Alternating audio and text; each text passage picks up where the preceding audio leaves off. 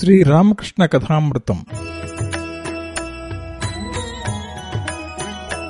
మొదటి సంపుటం రెండవ అధ్యాయం.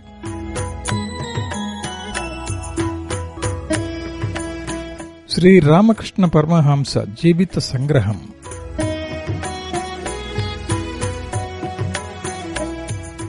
వంగరాష్ట్ర హుగ్లీ జిల్లాలోని కామార్పుకూర్ సస్యశ్యామలమైన ఒక గ్రామం. కలకత్తా నుంచి దాదాపు యాభై మైళ్ళ దూరంలోని ఈ గ్రామం వరి పొలాలతో మామిడి తోటలతో తాటితోపలతో మధ్య మధ్యలో చెరువులతో అలరారుతూ ఉండేది. ఈ గ్రామంలో మట్టి గోడలతో తాటాకు కప్పుతో కట్టబడిన ఒక చిన్న పూరింట్లో అనురాగానికి సంస్కారానికి భక్తికి మారుపేరుగా హృదీరామ్ చటోపాధ్యాయ చంద్రమణి దేవి అనే అన్యోన్య దంపతులు జీవించేవారు. క్షుధీరామ్ తన పితరుల శ్రాద్ధాది కర్మలను నిర్వర్తించడానికి గయకు వెళ్ళి ఉన్నప్పుడు ఒక దివ్య స్వప్నం కాంచాడు గయ్యలో వెలసి ఉన్న దైవం గదాధరుడు. ఆయన కలలో కనిపించి క్షుధీరామ్ నీ అనన్య భక్తికి సంతుష్టుడినయ్యాను నీ కుమారునుగా నేను జన్మించనున్నాను అన్నాడు. చంద్రమణి దేవి కూడా పలు దైవీ దర్శనాలు గాంచింది.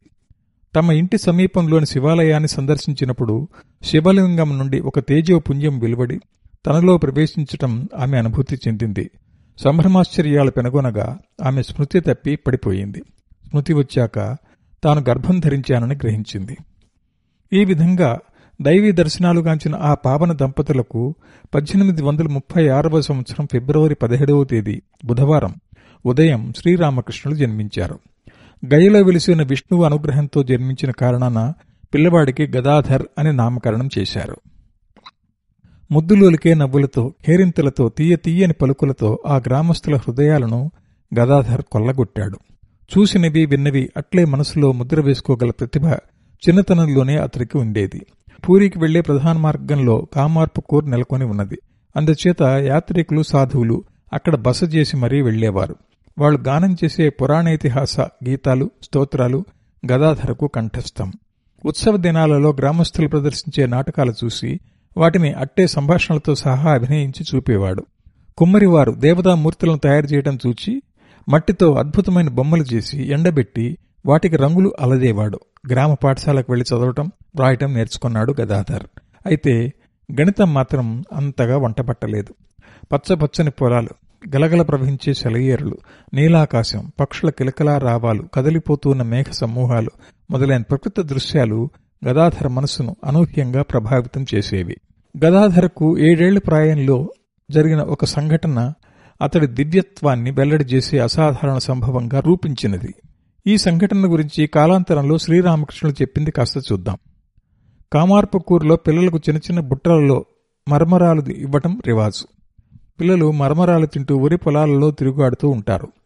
అప్పుడు నా వయసు ఆరేడేళ్ళు ఉండవచ్చు. ఒకరోజు ఉదయం చిన్న బుట్టలో మరమరాలు పోసుకుని తింటూ వరి పొలాల గుండా నడిచిపోతున్నాను. అది వైశాఖ లేక జ్యేష్ఠ మాసం అయి ఉంటుంది. ఆకాశంలో ఒక మూల నుంచి వానమేఘాలు కదిలి వస్తున్నాయి. నేను ఆ కారు మేఘాల సౌందర్యం తిలకిస్తూ ఉండిపోయాను. కాసేపట్లో ఆకాశం మేఘవృతమైపోయింది. ఆ కారు మేఘాల నేపథ్యంలో పాల వంటి తెల్లని కొంగలు బారులు తీరి ఎగిరిపోతున్నాయి. ఎంత అద్భుతమైన దృశ్యం! ఆ సౌందర్యంలో నేను మై మర్చిపోయాను అట్లే దానిలో లీనమై బాహ్య చైతన్యం కోల్పోయి కింద పడిపోయాను. చేతనున్న మర్మరాలు పొలంలో చెదిరిపోయాయి. ఎంతసేపు అక్కడ పడి ఉన్నానో తెలియదు. సృహ కోల్పోయిన నన్ను చూచిన వారెవరో ఇంటికి ఎత్తుకుని తీసుకుపోయారు. బాహ్య చైతన్యం కోల్పోయి నేను భావ పారవశ్య స్థితిని పొందటం అదే మొదటిసారి. ఆయన భావ పారవశ్యతలకు నాందిగా దీన్ని పేర్కొనవచ్చు. రెండవసారి ఆయన పొందిన భావ పారవశ్యత కూడా పేర్కొనదగ్గది. కామార్పకూర్కు సమీపంలోని అనూర్ ఒక కుగ్రామం. అక్కడ వెలసిన విశాలక్ష్మిని పూజించే నిమిత్తం స్త్రీలు కొందరు అనూర్కు వెళ్ళారు వాళ్ళతో గదాధర్ కూడా వెళ్ళాడు కీర్తనలు పాడుకుంటూ వెడుతూ ఉన్న గదాధర్ హఠాత్తుగా భక్తి పార్వశ్యంలో అట్లే నిలబడిపోయాడు. శరీరం నిశ్చలమైపోయింది. బాహ్య స్మృతి కోల్పోయాడు. విశాలాక్షి నామం పలుమార్లు అతడి చెవిలో ఉచ్చరించిన పిదపే అతడికి స్మృతి వచ్చింది. ఏం జరిగింది? అని అతన్ని అడిగినప్పుడు దేవితో తన మనసు తాదాత్మ్యం చెందిన పరిణామం అది అన్నాడు. భగవచ్చింతనలో మనసు మునిగిపోయినప్పుడల్లా గదాధర్ పార్వశ్య స్థితులను పొందసాగాడు. ఒక శివరాత్రి నాడు ఇట్టి పారవశ్య స్థితి అతడికి కలిగింది. అప్పుడు అతడి వయసు తొమ్మిదేళ్ళు. నాడు ఉపవాసం ఉండి శివచింతనలో మునిగి ఉన్నాడతడు. ఒక మిత్రుని వేడుకోలు కారణంగా నాటి రాత్రి ప్రదర్శించే నాటకంలో వేషం ధరింప అంగీకరించాడు. శివుని వేషం ధరించి రంగస్థలం మీదకు వచ్చాడు. అతడి మనసు శివునిలోనే పూర్తిగా లగ్నమైపోయింది. బాహ్యస్మృతి కూలిపోయి మనసు అంతర్ముఖమై పార్వశ్య స్థితిని పొందాడు. ఆ రాత్రంతా ఆ పార్వశ్య స్థితి కొనసాగింది. మర్నాడు ఉదయమే బాహ్యస్మృతిలోకి వచ్చాడు. కాలచక్రం గిర్రున తిరిగింది. అనేక కష్టాలు దుఃఖాలు గదాధర్ కుటుంబాన్ని ఆవరించాయి. తండ్రి కాలధర్మం చెందటము అన్న రామ్కుమార్ భార్య మరణించటము తల్లి వృద్ధాప్యము కుటుంబ ఆర్థిక దుస్థితి. ఇవన్నీ కలిసి గదాధర్ను సంసార జీవనం నుంచి తీవ్రంగా ఆలోచింప పురుగులిపోయాయి. సంసారం అనిత్యమని కలిమి పేరు ప్రతిష్టల కోసమే లోకులు ఈ లౌకిక విద్యకై పరుగులు పెడుతున్నారనే భావన అతని మనసులో వీళ్ళునింది కనుక పాఠశాల విద్య పట్ల శ్రద్ధ వహించలేదు. ఈ విద్య నేర్చినందున యథార్థ జ్ఞానం భక్తి పొందగలమా? భగవంతుని దర్శించడానికి ప్రాపంచిక సుఖాలు అధిగమించడానికి నిష్ప్రయోజనమైన ఈ విద్య చేత నాకు ఒరిగేది ఏమిటి? కేవలం అన్నం పప్పు కూరలే మానవ జన్మకు పరమార్థాలు కావు. ఇలా ఆ పసి హృదయం చింతన చేయసాగింది. అందుచేత పాఠశాల విద్యకు స్వస్తి చెప్పాడతడు. పొట్టకుట్టి కోసం కలకత్తాకు వెళ్ళిన రామ్కుమార్ గదాధర్ చదువును అశ్రద్ధ చేస్తున్నాడని తెలుసుకున్నాడు. కనుక పనిలో తనకు చేదోడు వాదోడుగా ఉంటాడనే సాకుతో తమ్ముని తనతో కలకత్తాకు తీసుకుపోయాడు. కలకత్తాలో జాన్ బజార్ అనే ప్రాంత వాస్తవీరాలు రాణి రాస్మణి. భర్త మరణించాక అతడు వదిలిపోయిన అపార సంపదకు ఆమె అధికారిని అయింది. భక్తి సంస్కారం గుండె ధైర్యం దక్షత కలిగిన ఈమె కాళీమాతను తన ఇష్టదైవంగా ఆరాధిస్తూ వచ్చింది. ఆమె జమీ కార్యాలయ ముద్రలలో కాళీమాత పాదపద్మాలకై నిరీక్షిస్తూ ఉన్న రాస్మణి అని ముద్రించబడి ఉంటుంది. ఒకసారి కాశీయాత్ర చేయగోరింది రాస్మణి. అందుకై ఒక మంచి రోజు నిర్ణయించి ప్రయాణ ఏర్పాట్లు చేసుకున్నది.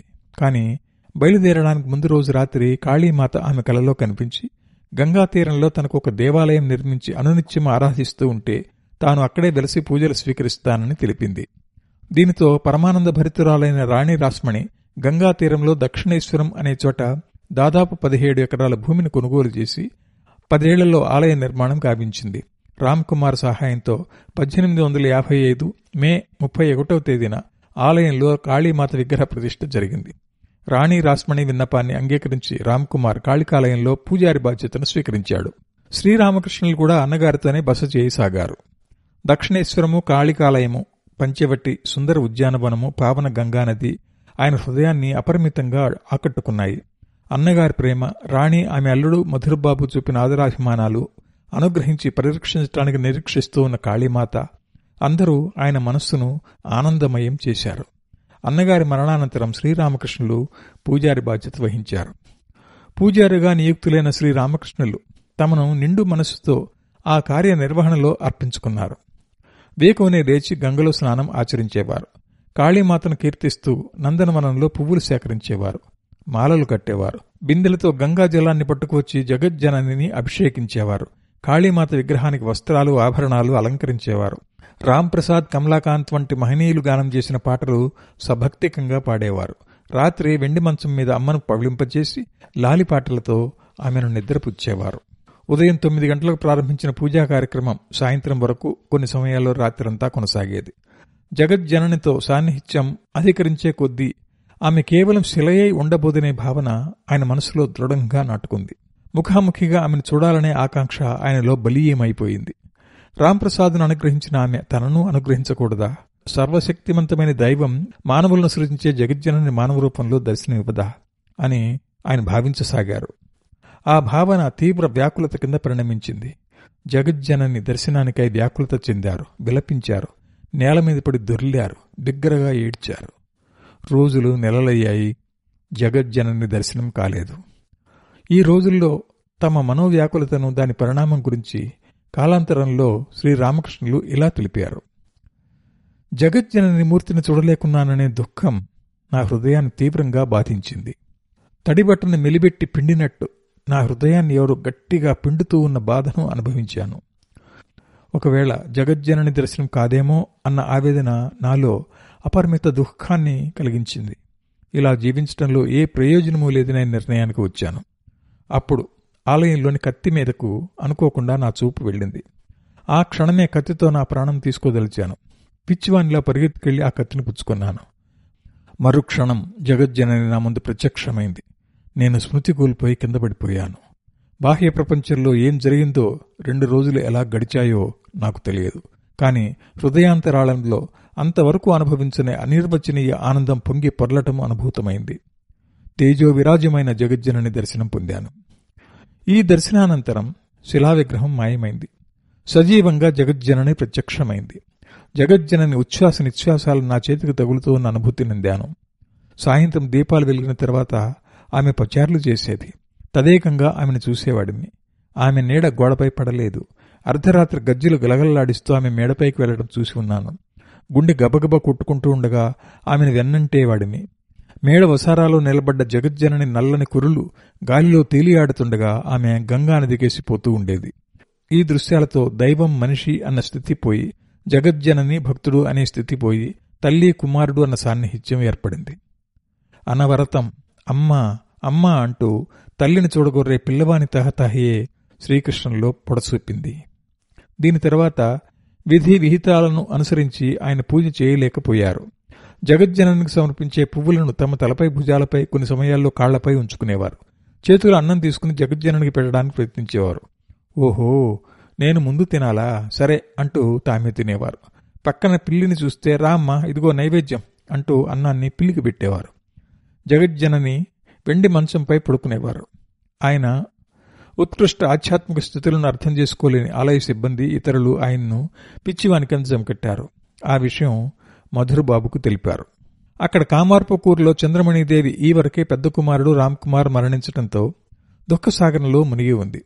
దానికి తోడు దక్షిణేశ్వరంలో గదాధరకు పిచ్చిపట్టిందనే వార్త కూడా ఆమెకు అందింది. గోరు చుట్టు మీద రోకటిపోటులా విలబిల్లాడిపోయిన ఆమె వెంటనే తన రెండవ కుమారుడైన రామేశ్వరును పంపి శ్రీరామకృష్ణులను కామార్పకూరుకు రప్పించింది. వివాహం జరిపిస్తే ఆయన మనస్సు లౌకిక విషయాల వైపు మరలుతుందని మనోస్థితి చక్కబడుతుందని ఎంచి తల్లి బంధువులు ఆయనకు సంబంధాలు వెదకసాగారు. కానీ సంబంధం ఒక్కటే కుదరలేదు. అప్పుడు ఒకరోజు శ్రీరామకృష్ణుల మనస్సు అంతర్ముఖమైన స్థితిలో ఇక్కడ అక్కడ ఎందుకు దిగులాడుతారు జయరాం బాటికి వెళ్ళండి. అక్కడ నా కోసమే పెరుగుతున్న పిల్లను రామచంద్ర ముఖోపాధ్యాయ ఇంట్లో చూడవచ్చు అన్నారు. ఈ విధంగానే శారదాదేవికి శ్రీరామకృష్ణులకు వివాహం జరిగింది. శ్రీరామకృష్ణులకు అప్పుడు వయసు ఇరవై మూడు ఏళ్ళు కాలాంతరంలో మాతృమూర్తి శారదాదేవిగా పేరుగాంచిన శారదామణి వయస్సు అప్పుడు ఐదేళ్ళు. వారి సంసారంలో కామానికి చోటు లేదు. ఆధ్యాత్మిక సాధనలకే స్థానం. భోగానికి చోటు లేదు. యోగానికే చోటు. సంసార జీవితానికి కొత్త నిర్వచనం ఇచ్చి ఒక కొత్త యుగానికి వారు నాంది పలికారు. కొన్ని నెలల తర్వాత శ్రీరామకృష్ణులు దక్షిణేశ్వరానికి తిరిగి వచ్చేశారు. కాని ఆయన భగవదున్మాదం మునిపటి కంటే అధికమైంది. తల్లి భార్య కుటుంబం సర్వస్వం మరిచి జగజ్జనని కోసం తీవ్ర పరితాపంతో మునిగిపోయారు. తినడం మర్చిపోయారు. నిద్రపోవటం లేదు. ఆయన కనురెప్పలు మూతపడటం విస్మరించాయి. కాళ్ళ రోమాల నుంచి రక్తబిందువులు చెమటగా స్రవించాయి. ఆ రేళ్ళు ఇలా గడిచిపోయాయి. ఈ కాలఘట్టంలో ఆయన అనేక దైవ దర్శనాలు గాంచారు. తమ చుట్టూ ఉన్న వస్తువులన్నీ ఆయనకు దైవమయంగా కనవచ్చాయి రాముడు కృష్ణుడు సీత రాధ హనుమంతుడు మొదలైన వారు దర్శనమిచ్చి తమలో ఐక్యం అవడం గాంచారు ఆయన. ఈ కాలంలో భైరవి బ్రాహ్మణి అనే స్త్రీ దక్షిణేశ్వరం వచ్చింది. ఈమె జగజ్జననిని ఆరాధిస్తూ తాంత్రిక మార్గంలో సాధనలు చేసి ఉన్నత ఆధ్యాత్మిక అనుభూతులు పొందిన వ్యక్తి. శ్రీరామకృష్ణులు చూడగానే ఆయన ఔన్నత్యం గ్రహించింది. కనుక ఆయనకు తాంత్రిక సాధన పద్ధతులు నేర్పగోరింది. శ్రీరామకృష్ణులు కూడా భైరవీ బ్రాహ్మణుని గురువుగా స్వీకరించి తాంత్రిక గ్రంథాలు పేర్కొనే అరవై నాలుగు తాంత్రిక సాధనాల్లో సిద్ధులైనారు. తాను నేర్చిన శాస్త్రాల మూలంగాను సొంత అనుభవాల ద్వారాను శ్రీరామకృష్ణులను ఒక అవతార పురుషునిగా గుర్తించిన భైరవి పండిత సభనొక దాన్ని సమావేశపరిచి సాధికారికంగా దానిని నిరూపించింది. తాంత్రిక సాధనలు పూర్తయిన తరుణంలో తోతాపురి అనే అద్వైత వేదాంతి దక్షిణ విశ్రం వేయించేయటం తటస్థించింది. నర్మదా నదీ తీరాన నలభై ఏళ్ళపాటు కఠోర సాధనానుష్ఠానాలు సెలిపి బ్రహ్మజ్ఞానం పొంది దానిలో మునిగి ఉండేవాడతడు. అద్వైత సాధనలు అనుష్ఠింప. ఉత్తమాధికారిగా శ్రీరామకృష్ణులు గుర్తించాడు తోతాపురి. శ్రీరామకృష్ణులు ఆయనను గురువుగా స్వీకరించి సాధనలు అనుష్ఠించి కేవలం మూడు రోజుల్లోనే నిర్వికల్ప సమాధి స్థితిని పొందారు. తాను నలభై ఏళ్ళలో పొందిన అనుభూతిని మూడేనాళ్ళలో పొందిన శిష్యుని చూసి తోతాపురి అచ్చరు ఉందారు. ఆధ్యాత్మిక అనుభూతుల్లో సర్వోత్కృష్టమైనదిగా పేర్కొనబడిన ఈ అద్వైత అనుభూతిని పొందిన శ్రీరామకృష్ణులు ఇతర మతాల ద్వారా కూడా ఆ సత్యం తెలుసుకోగోరారు. క్రైస్తవం ఇస్లాం మొదలైన మతాలను చేగుని అవి తెలిపే సాధనలు అనుష్ఠించారు. వాటి ఫలితంగా మహమ్మద్ నబీ యేసుక్రీస్తుల దర్శనం పొంది వారు తమలో ఐక్యం కావటం గాంచారు. ఈ రీతిలో చరిత్ర కని విని ఎరుగిన సాధనలు అనుష్ఠించి పలు రకాల అనుభూతులు పొందిన ఆయన వద్దకు యువకులు వృద్ధులు పండిత పామరులు స్త్రీ పురుషులు ఎందరో రాసాగారు ఆయన కూడా అహర్నిశలు వారికి అందరికీ ఉపదేశం చేయసాగారు ఈ మహాత్ముడు తమ వద్దకు వచ్చే భక్తుల దుఃఖాలను కరుణతో ఆలకించేవారు. దుఃఖానాలంలో మాడిపోతూ ఉన్న లోకుల విలాపాలకు చెవి ఒగ్గేవారు. పుత్రులను కోల్పోయినవారు తల్లిదండ్రులను కోల్పోయినవారు భార్యను కోల్పోయినవారు దుఃఖభారంతో తమ వద్దకు రాగా వారిని అనునయించి మనోస్థైర్యం కలిగించి మార్గాంతరం చూపేవారు. జాతి మత విచక్షణ లేకుండా అందరినీ ఆదరించేవారు. ఇలా ఆయన గురించి జనం మాట్లాడుకోసాగారు. యువకులు గృహస్థులు అని శ్రీరామకృష్ణుల శిష్యులు రెండు కోవలకు చెందినవారు. యువకుల్లో నరేంద్రుడు రాఖాల్ బాబురాం శరత్ శశి తారక్ లాలు లాటు నిరంజన్ యోగీన్ గంగాధర్ శారదా ప్రసన్న హరి సుబోధ్ కాళీప్రసాద్ హరిప్రసన్న ఇంకా వయసు మళ్ళిన పెద్ద గోపాల్. మొత్తం పదహారు మంది కాలాంతరంలో సన్యాసం పుచ్చుకున్నారు. వీరి శీలం తపం యోగం పరిశ్రమ త్యాగం వంటి సత్వోత్కృష్ట గుణగణాలు శ్రీరామకృష్ణుల బోధలు మాతృమూర్తి శారదాదేవి మార్గదర్శకత్వం కలిసే నేటి రామకృష్ణ మఠాలు ఆవిర్భవించడానికి యావత్ ప్రపంచంలో శాఖోపశాఖలుగా విస్తరించడానికి విద్యా సంస్థల వైద్యశాలల పుస్తక ప్రచురణల ఆవిర్భావానికి పునాదిగా అమరినాయి. ఈ శిష్యులలో ప్రధానుడుగా వెలుగొందినవాడు నరేంద్రుడు. ఈయనే కాలాంతరంలో స్వామి వివేకానందగా విశ్వవిఖ్యాతి పొందాడు. తమను వెతుక్కుంటూ వచ్చిన గృహస్థులకు ఒక నూతన మార్గం చూపించారు శ్రీరామకృష్ణులు. వారు సంసారం చెజింపనక్కర్లేదు సంసారంలో ఉంటూనే ఆధ్యాత్మిక జీవితం గడపవచ్చునని ప్రత్యక్షంగా తాను అలా జీవించి చూపారు. ఇది గృహస్థులకు ఒక వరప్రసాదంగా రూపించింది. గృహస్థ శిష్యుల్లో ఒకరైన మహేంద్రనాథ్ గుప్తా మా పద్దెనిమిది వందల ఎనభై రెండు ఫిబ్రవరిలో శ్రీరామకృష్ణులను మొదటిసారిగా దర్శించాడు. సాటిలేని శ్రీరామకృష్ణ కథామృతం అనే ఈ గ్రంథాన్ని మనకు అందించినది ఈయనే. ఈ విధంగా గృహస్థాశ్రమానికి సన్యాసాశ్రమానికి దృష్టాంతంగా జీవించి చూపించి వాటికంటూ ఒక గొప్ప వారసత్వాన్ని విడిచి వెళ్ళారు శ్రీరామకృష్ణులు పద్దెనిమిది వందల ఎనభై ఐదులో శ్రీరామకృష్ణులకు గొంతులో వ్రణం బయలుదేరి అది క్రమేణా క్యాన్సర్ కింద పరిణమించింది. గృహస్థ భక్తులు యువకులైన శిష్యులు మాతృమూర్తి శారదాదేవి అహర్నిశులు ఆయనకు సేవలు చేశారు. పద్దెనిమిది వందల ఎనభై ఆరు ఆగస్టు పదహారవ తేదీ శ్రీరామకృష్ణులు మహాసమాధి చెందారు. శ్రీరామకృష్ణుల ప్రియశిష్యుడైన స్వామి వివేకానంద శ్రీరామకృష్ణుల అవతరణ ప్రయోజనం గురించి ఇలా తెలిపారు. శ్రీరామకృష్ణులు ఒక శక్తి. ఆయన సిద్ధాంతం ఇది అనో అదే అనో తలచకూడదు. నేటికి తమ శిష్యులలో జీవిస్తూ ఈ ప్రపంచంలో కార్యాలు నిర్వర్తింపజేస్తూ ఉన్న శక్తి ఆయన. తమ భావాలలో ఆయన పురోగమించడం నేను చూశాను. ఆయన ఇంకా పురోగమిస్తూనే ఉన్నారు.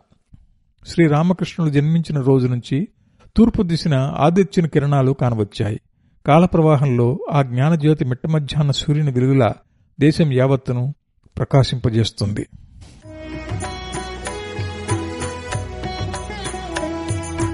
ఈ శీర్షికలోని అన్ని భాగాలను వినడానికి దాసు భాషితం యాప్ను ఇప్పుడే డౌన్లోడ్ చేసుకోండి. లింకు డిస్క్రిప్షన్లో ఉంది.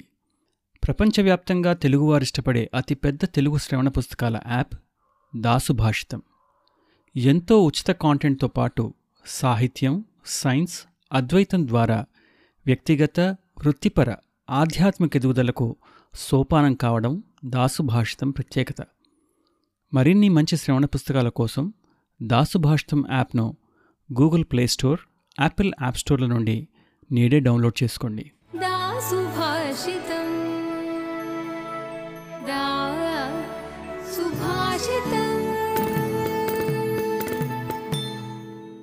దాసుభాషితం.